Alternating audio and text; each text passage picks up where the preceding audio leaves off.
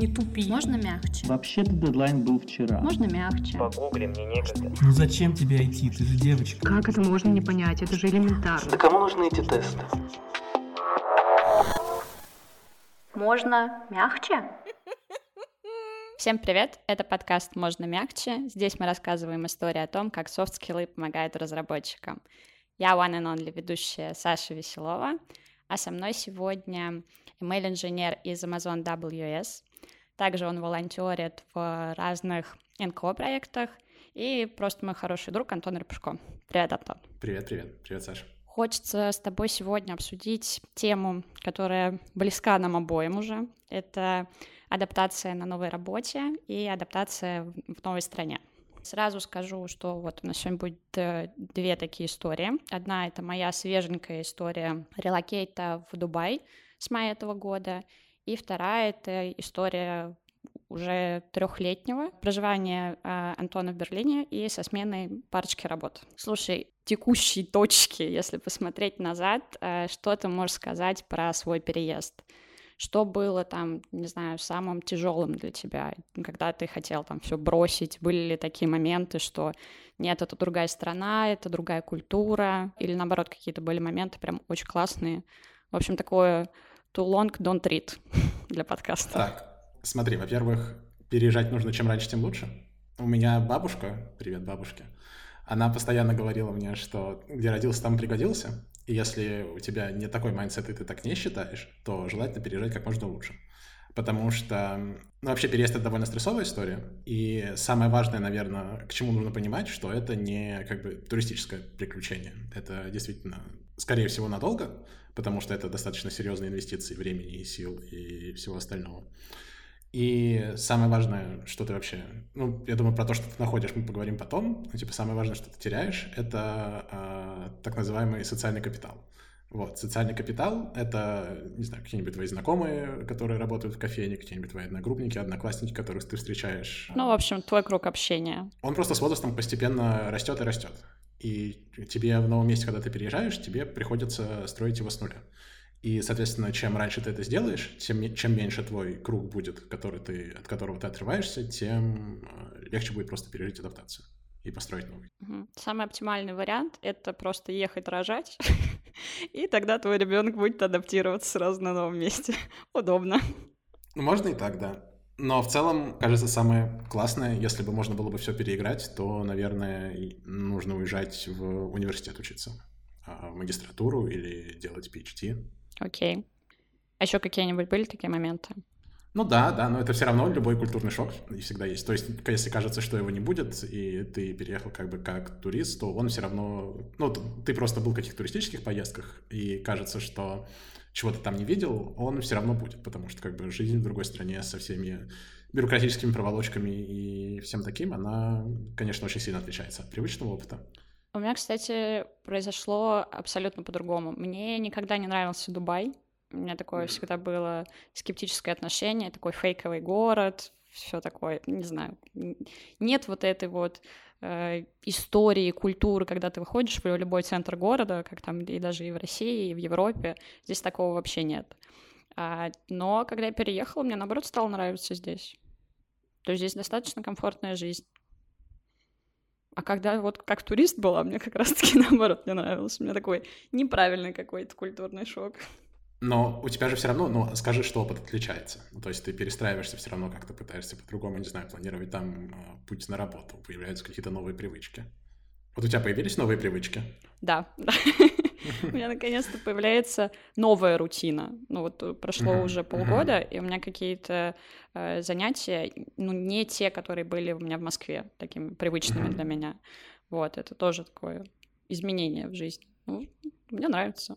Ну, а ты можешь сказать, что ты вот, например, спустя уже полгода освоилась? Что ты такая, типа, ну, окей, я теперь как бы что-то понимаю, и мне тут становится комфортнее? А я вообще закладывала себе такой срок, это три месяца, это как раз вся mm-hmm. бумажная волокита, притом мне помогала компания с документами, mm-hmm. то есть у меня был э, релокационный пакет, они платили за перелет, за проживание, первый месяц проживания, и еще в Дубае есть такая история, ты арендуешь э, квартиру, когда ты резидентом становишься, ты арендуешь долгосрок.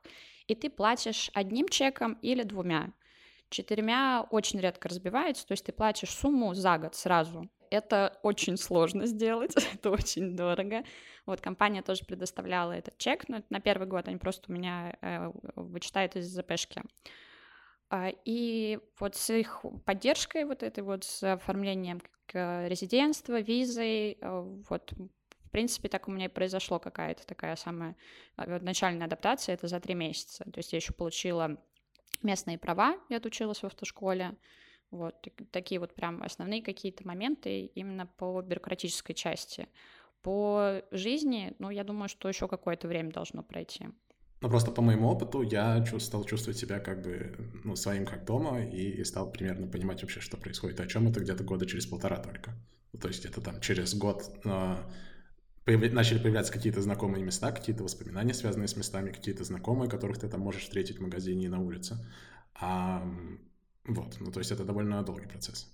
Мне кажется, тут еще немножечко отличается а, как поток жизни в Германии и в Эмиратах потому что uh-huh. здесь а, большинство, ну, здесь все приезжие, и здесь очень просто выстраивать какой-то новый нетворкинг. Мы вот хотели играть а, в падл, это как теннис, э, что-то среднее между теннисом и сквошем, очень прикольная и популярная история здесь. И очень классно, то есть четыре человека играют на площадке, как кто-то ждет, вы можете пообщаться, и вот э, у меня знакомые здесь, именно кто перевозили бизнес, э, это им прям очень прокачало э, как-то связи здесь э, выстраивать именно для жизни. И здесь все достаточно открытые, то есть здесь просто как-то обзаводиться знакомствами. В целом, да, но Берлин тоже очень сильно э, мультикультурный город э, к тому, что у тебя тоже огромное количество экспатов со всего мира, с которыми ты можешь общаться, у которых а, такие же истории переезда. Слушай, давай перенесемся на три года назад, чуть больше даже. Да. Как, как ты вообще решил, что ты хочешь уезжать? То есть э, ты сидел на работе, тебе там пришел какое-то интересное предложение от HR, а, и ты случайно согласился на это, все сложилось, ты переехал. Либо ты прям основанно к этому шел? Я основанно понимал, что э, было бы клево уехать, э, как минимум просто получить какой-то опыт. Ну, то есть мне всегда нравилась идея того, что ты можешь из какого-то локального рынка э, выйти на глобальный рынок, так сказать, выход на глобальный рынок труда. Я изначально хотел вообще ехать э, делать PhD, но у меня не какое-то там э, супер клевое образование, поэтому и тем более нет знакомств, и типа soft skill ы были достаточно прокачаны, поэтому у меня не было ни знакомых профессоров, ни знакомых лаб в Европе.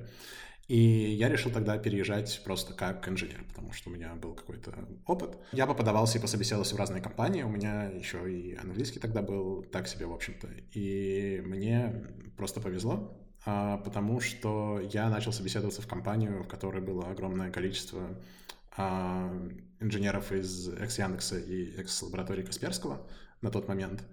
И, э, наверное, там большая часть инженерной вообще команды, она была русскоязычная. Мы пособеседовались. А сначала вообще шел на email-позицию, потом а, мне предложили пособеседоваться на бэкэнд-позицию, на бэкэнд-позицию меня взяли. Давай расскажем первое, что это за позиция, которую ты назвал. В общем, он занимается машинным обучением, а, либо делает вид, что занимается и что-то в этом понимает, а ему платят деньги. Если вкратце, то это как из данных сделать деньги. А основная коммуникация в компании у вас на русском языке была с разработчиками? Нет, нет, нет, на английском, конечно. То есть как бы а, абсолютно все на английском, но часто было удобно что-то обсудить, когда у тебя не хватает а, какого-то там либо словарного запаса, либо чего-то еще на русском, но это, скорее всего, там на встрече там уровня one at one и всем таком. Но это довольно читерски, в общем-то.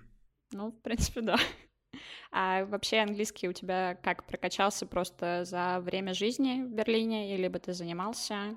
Потому что это тоже такой как блокер бывает, что я плохо знаю язык, куда я поеду.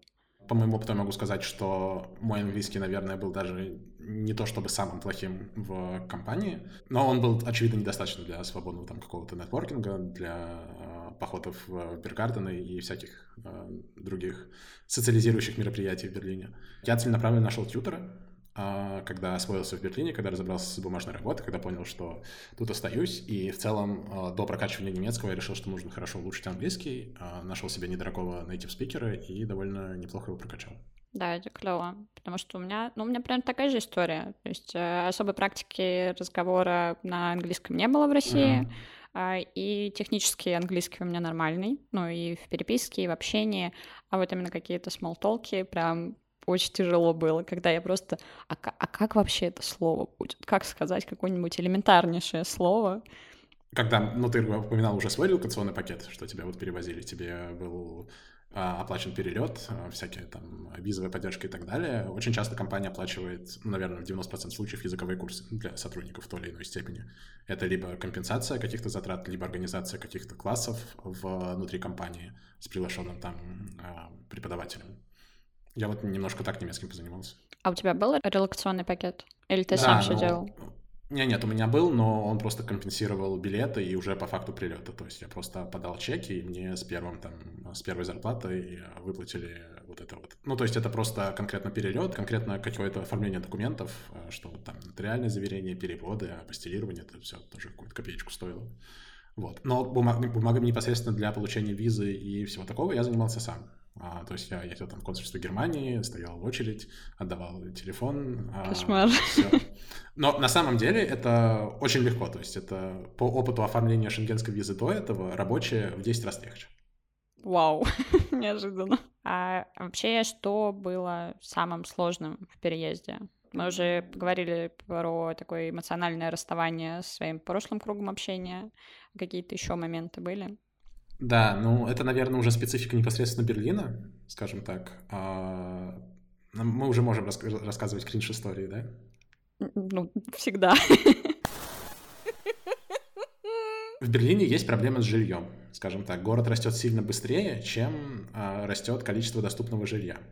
Поэтому очень часто, а, как в фильме «Аватар», не ты выбираешь квартиру, а квартира выбирает тебя. И поэтому ты обычно, когда у тебя получается что-то вообще а, с квартирой, ну, не знаю, это вот эти истории, когда ты подаешься там на примерно тысячу квартир, да, потом из этих там тысячи квартир тебе приходит там 100 ответов нет, из этих там, а потом еще какие-нибудь там три ответа да.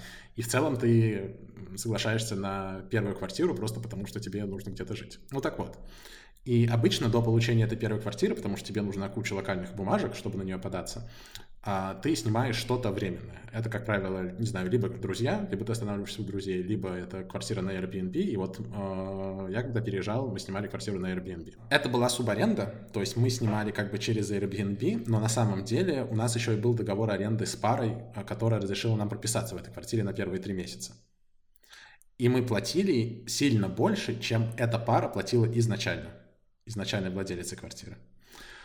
Оказалось, что изначальная владелица квартиры живет этажом ниже в этом же доме. И это старенькая немецкая бабушка. И однажды вечером, где-то спустя полтора месяца житья-бытия, к нам пришла тетенька с ребенком на руках, и мы с ней поболтали, и она спросила, а вы новые соседи? И мы такие, да. И она спросила, сколько мы платим за квартиру, и в целом это, ну, не знаю, дефолтная история, в общем, в Берлине. Ну, в основном все разговаривают про квартиры. Вот. Я сказал цену как бы пониже, чем мы платили, потому что на самом деле это не то, чтобы как бы очень легально, если ты сдаешь субаренду без а, получения разрешения от владельца квартиры. Как так. бы да, это во всех странах, мне кажется, нелегально. Наверное. Начинается кринж. Оказалось, что это а, женщина с ребенком, это дочка владелицы квартиры, которая временно жила с этой владелицей квартиры, а тут она уцепилась за возможность, что договор аренды с этими жильцами можно разорвать, и она могла бы въехать в эту освободившуюся квартиру. И там начались дальше разгоны, что, в общем-то, и мы живем нелегально, и типа ребята, которые сдают квартиру, тоже живут нелегально. И, в общем, какие-то очень сложные а, приколы. Ну и, в общем, да, и там просто внезапно свалилась проблема, что тебе срочно нужно найти квартиру, чтобы съехать, потому что не очень хочется со всем этим э, возиться, разбираться и так далее. Но все закончилось успехом. Мы там пошли на прям буквально первый просмотр, куда нас позвали. Рынок был ну, не настолько перегретый, как сейчас. И мы вот переехали в нашу вторую квартиру, которая была уже постоянной, которую мы снимали там напрямую агентство, и вот это вот. Но было забавно, да. Да не то слово. Еще это когда в первые месяцы твоего переезда, я не знаю, я бы, я не знаю, что бы я делала. Если мне говорят, что ты тут живешь нелегально, вообще тебе надо искать квартиру, у меня просто паника бы началась. У меня есть тоже кринжовенькая история, но у меня она полегче по уровню кринжатины. У меня история про непонимание коллег. В одно время со мной, может быть, пару недель раньше вышел еще один фронтенд разработчик в команду, uh-huh. и первое время мы работали вместе. Там он показывал мне какие-то моменты, которые уже узнал, ну и просто над какими-то задачами вместе э, воркали. И этот разработчик был из Индии. А я вообще не понимала индийский акцент. Вообще. Ну, то есть для меня это просто как песня. Он со мной разговаривает, я, я даже одного слова не могу разобрать. И мне было настолько, ну, максимально неловко. Он уже сидит, смотрит на меня такой, ты меня не понимаешь? Я говорю, не понимаю. Это все, что я понимала с того, что он говорит. Я не знаю, сейчас э, либо он прокачал свой английский получше, либо я, либо мы оба, но сейчас как-то полегче стало. Но иногда вот индусов прям очень сложно понимать. Но получается, я могу поздравить вас с тем, что вы прокачали ваши коммуникации. О, да. Друг Провели командную работу практически. Да, Все софт-скиллы применили в этом. Ты работал, а, ты переезжал на как на работу в офисе, или либо это ремонт работа нет, была? Нет, это была работа в офисе. Тогда еще были такие времена, когда у компании были офисы, в которые нужно было ходить 5 дней в неделю, работать с коллегами, ходить на ланч, потом уходить домой. Я вот переезжал, собственно, ну, в такую просто обычную компанию, обычный стартап на обычную работу. Вот, ну, как бы ничего интересного, мне кажется, тут. Ну, а как ничего интересного? Ты выходишь к совершенно другим людям в новую компанию. Опять же, из-за того, что было много русскоязычных ребят, было полегче потому что ты как минимум можешь спросить там, где что, и все вот это вот. Ты вот говоришь, что я, ты не понимала акцент, а меня кажется, я просто вел себя как собачка, то есть я не то чтобы обычно много говорю, а тут я говорил вообще практически ничего, но при этом все понимал, вот, uh-huh. и понимающий кивал головой. И это достаточно помогало сильно. Но это именно в адаптации, ну, как тимбилдинга, такого плана? Ну да, да, да, в том числе, да. Мы потом разговаривали с э, парнем, я, кстати, не уверен, кто он, наверное, немец. Он потом уехал на PhD в Нью-Йорк, Нью-Йоркский университет. У него почему-то сложилось впечатление обо мне, что я молча сижу, слушаю, не очень хорошо говорю по-английски, но при этом постоянно, типа, мочу какие-то шутки. Ну, то есть прям, типа, в нужный момент. Потому что было, прям, так сказать, несколько очень хороших моментов. Да. Ну, душа компании практически. Да, да, да, да. И выслушает, да, и скажет, когда нужно, что нужно. Да, прикольно. У меня тоже такое было, вот как э, собачка головой киваю, именно вот на каких-то просто смолтолках с ребятами. Но, мне кажется, мне супер повезло с командой, вообще с компанией. Я первый раз с таким встречаюсь. Я когда пришла, мне казалось, что там есть такая вот внутренняя тусовка, они там друзья, уже давно вместе работают, там ходят куда-то, не знаю, в бары, на картинги, ну, в общем, вместе зависают после работы. И мне как-то неловко так было вливаться в эту тусовку. Ну, я как-то, не знаю, ну, в общем, вот просто максимум неловкости есть э, э, это была я. И потом мы, у нас был тимбилдинг какой-то, мы все вместе собрались, и я просто увидела, что там была вся компания. То есть там и начальники, и подчиненные, и все общаются максимально свободно, открыто, и прям очень круто. Ну, то есть они открыты ко всем. То есть нет такого, что вот у них вот они друзья, и все, и мы никого не берем в свой круг общения. Просто в России, например, такое я встречала в некоторых компаниях. А там максимально клево. И вот мы ходим, играем и в теннис, в падел, ходим в какие-нибудь барчики. Ну, на самом деле, очень сильно отличается, если вот мы начинаем про это говорить, очень сильно отличается культура общения и вообще культура, я бы сказал, работы а, относительно опыта в России. Опять же, наверное, самое, вот как ты уже сказала, мне это тоже бросалось в глаза, что если это не какая-то крупная прям такая алдовая корпорация, которых, например, в Германии тоже достаточно, то у тебя все довольно плоско, да, к тому, что ты там можешь пойти а, поболтать там с C-level ом какой-нибудь твоего стартапчика, который тебя перевозит. И в целом, опять же, вот эти коммуникации, они довольно, ну, не знаю, такие прозрачные. А вот по, по поводу стартапчиков, и по поиску работы хотела спросить, а легче в Германии найти вот работу в, в каком-нибудь этом стартапчике или в такой крупной корпорации? Это зависит, собственно, от того, где тебе комфортнее, я сейчас объясню, потому что все стартапчики в Германии в основном концентрируются в Берлине. Это такой крупненький немецкий хаб, потому что здесь дешево, понаехали хипстеры, джентрифицируют город, и вроде и не то, чтобы какие-то большие деньги просят. И говорят на английском по сравнению с остальной Германией.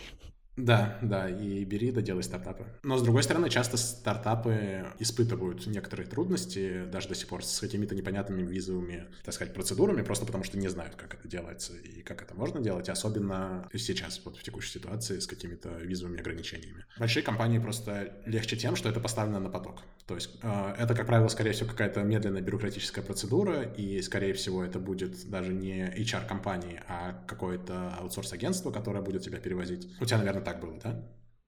Нет. Ну, я сама все покупала, мне просто вот тоже компенсировали, как тебе переезд. Не, нет, я про визовые процедуры, именно про документы и все такое. У тебя же был какой-то человечек не из компании, который тебе помогал со всеми документами? Человечек из компании, они сами все это подавали. Там, и, не знаю, кто это, HR этим занимались вроде. Ну, просто вот есть история, да, что часто набирают какие-нибудь аутсорс-компании. Mm, ну да. Ну и, соответственно, просто в большой компании это налажено на поток и просто вызывает меньше вопросов и все такое. А ты долго ждал э, визу получения? Либо ты мог mm-hmm. с туристической поехать и там уже ждать? Нет, у меня очень-очень быстрый процесс был, потому что я помню по датам. Помню, как будто это было вчера. 26 июня э, я узнал, что у меня есть офер. При этом я не очень понимал, что мне говорят, потому что мне тогда еще сложно было воспринимать тоже акцент английского, и парень HR был ирландец. О, Да, и было тяжеловато, вот, но я понял, что у меня офер, понял зарплату и понял, что можно как бы подписывать. И я сказал, «Э, да, окей. Это было 26 июня, я получил офер на руки, и у меня не было никаких документов. Вот. И тогда еще девушка, с которой мы потом расписались, переехали вместе, а сейчас уже разводимся. Вот. Насыщенная а... история жизни за три Насыщенная история жизни, да-да-да. В общем, мы узнали об этом и решили, что мы переезжаем 26 июня, а 7 августа мы вылетели в Берлин. На самом деле это не очень сложная история, потому что если у тебя заранее просто есть готовы все документы, там, опять же, не то чтобы какой-то большой пак нужен для подачи именно на конкретно рабочую визу, и немецкое консульство тоже довольно быстро э, одобряет, то есть в течение одного рабочего дня. Вот, и мы оставались даже в Москве. А, нужно, наверное, добавить, да, что мы с тобой оба как бы тулики. Вот. Mm-hmm. Да. И мы оставались просто на два дня в Москве, приехали, отдали документы, и на следующий день забрали и уехали в Тулу. С уже рабочими вклеч... вклеенными визами. Ну, рабочая... А у Даши тоже была рабочая виза? Да, но ей дали по воссоединению семьи, и А-а-а. она дает э, на самом деле больше свободы, чем было у меня. Вот. Угу.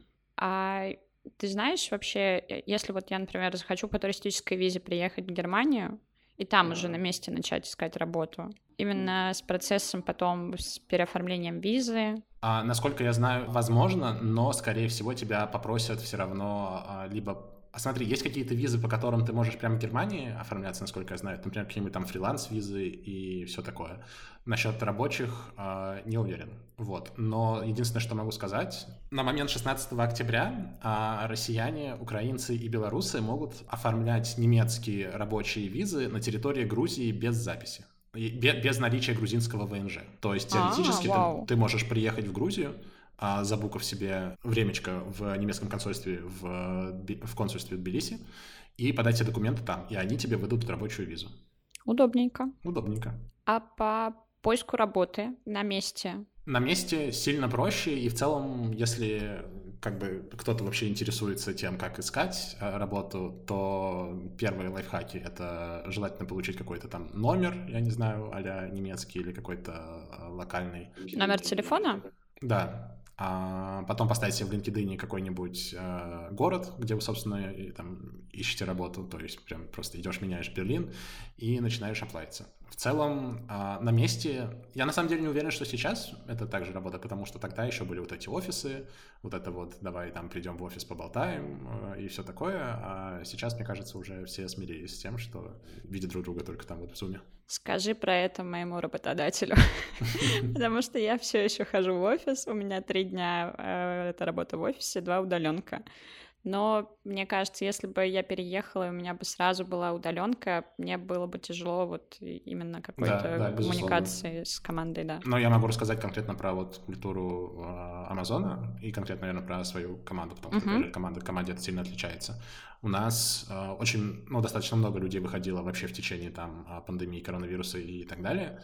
И у нас э, есть традиция, что когда выходит новый человек, у нас всегда есть э, спустя там какое-то, ну, несколько дней, может быть, там неделю, у нас есть э, приветственный обед, где мы встречаемся командой, болтаем, знакомимся и все такое. Ой, это миленько. И да, но это прям традиция, когда вот к нам э, кто-то новенький приходит, чтобы можно было со всеми увидеться, развиртуализироваться и так далее. И мне кажется, это очень удобно делать чуть-чуть после, потому что, с одной стороны, ты уже примерно понимаешь, кто там что делает, и хотя бы есть какие-то имена на слуху, и ты можешь сопоставить как бы впечатление о человеке там вот с человеком. Периодически у нас есть какие-то такие социализирующие ивенты, но они тоже довольно кринжовые.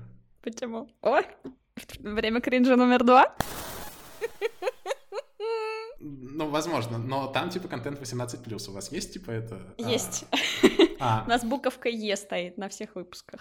Замечательно. В общем, а, один из последних походов, а, сразу говорю, это не осуждение, это просто довольно интересный experience. Мгм. Один из последних походов вот на тимбилдинг у нас был в quest room ы. И интересно, что в России они как горящая спичка вспыхнули, были популярны, потом все туда сходили по одному разу, и кажется, что теперь это вроде стало поспокойнее. Тут они вот еще есть. При этом они тут такие насыщенные, и обычно какие-то, э, ну, в основном туристы сюда приходят и ходят в них. Вот.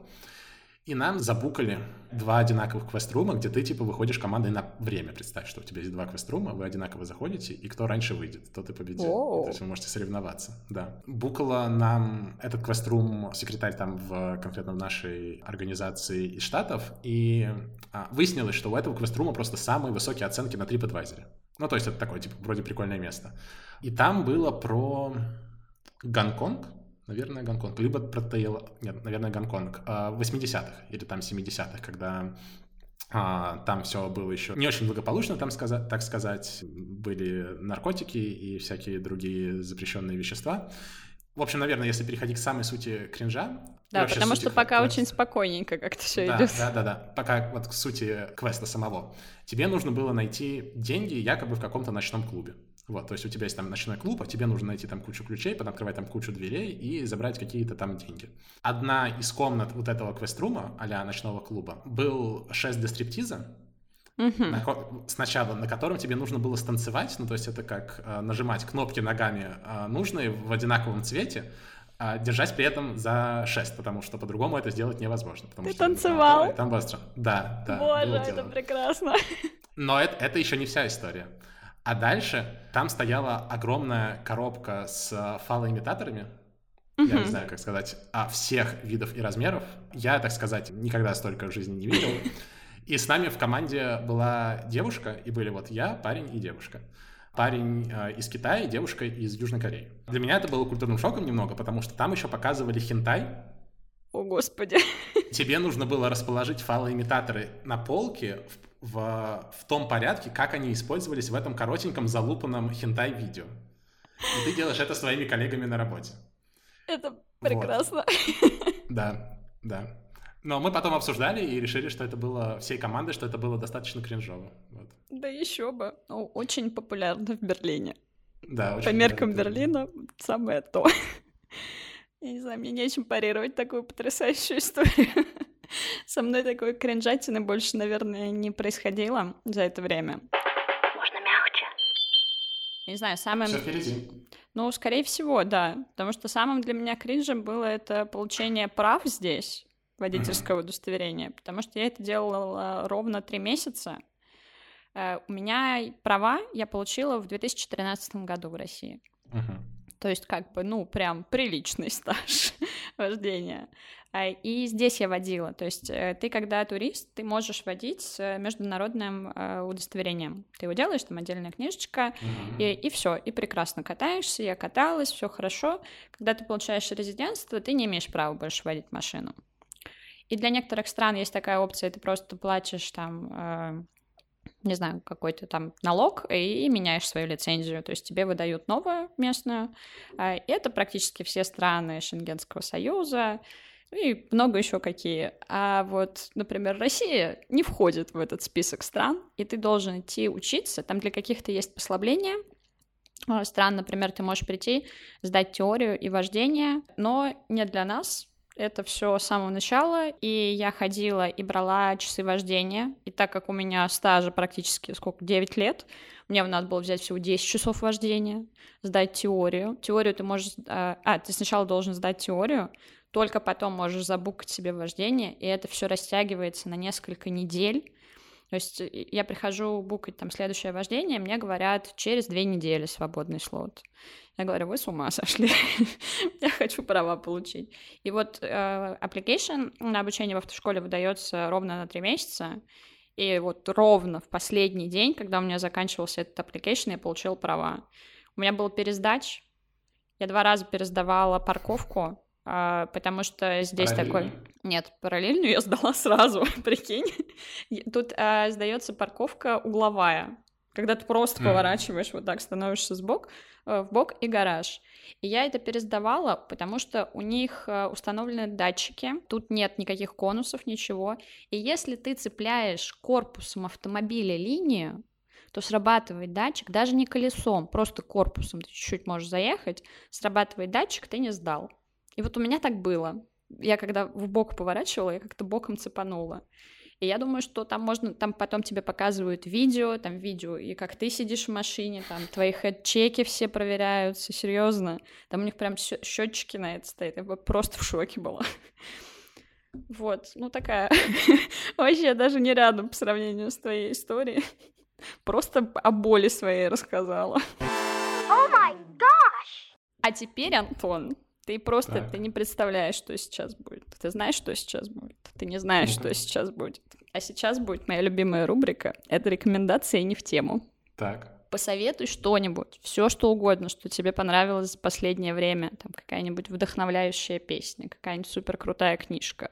Может быть, выставка в одном из лучших техноклубов мира. Не знаю, все что угодно. Так, а я читаю «Симулякры симуляции Бодрияра». Невероятно рекомендую.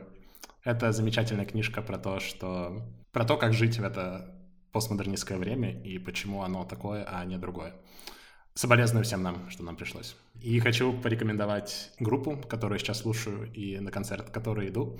Это малюсенькая хардкор-панк американская группа, которая называется Show Me The Body. Вот, наверное, это две замечательные вещи, которые, которыми наслаждаюсь последние дни и хочу порекомендовать. Неплохо, неплохо. У меня будет более абстрактная рекомендация, на личном опыте основанная. Если у вас э, было какое-то занятие, которое вы долго откладывали, например, каким-нибудь заняться новым видом спорта или еще что-то, обязательно сделайте это. Я пыталась э, пойти на вейксерфинг всю прошлое лето, не знаю, может быть, даже два лета.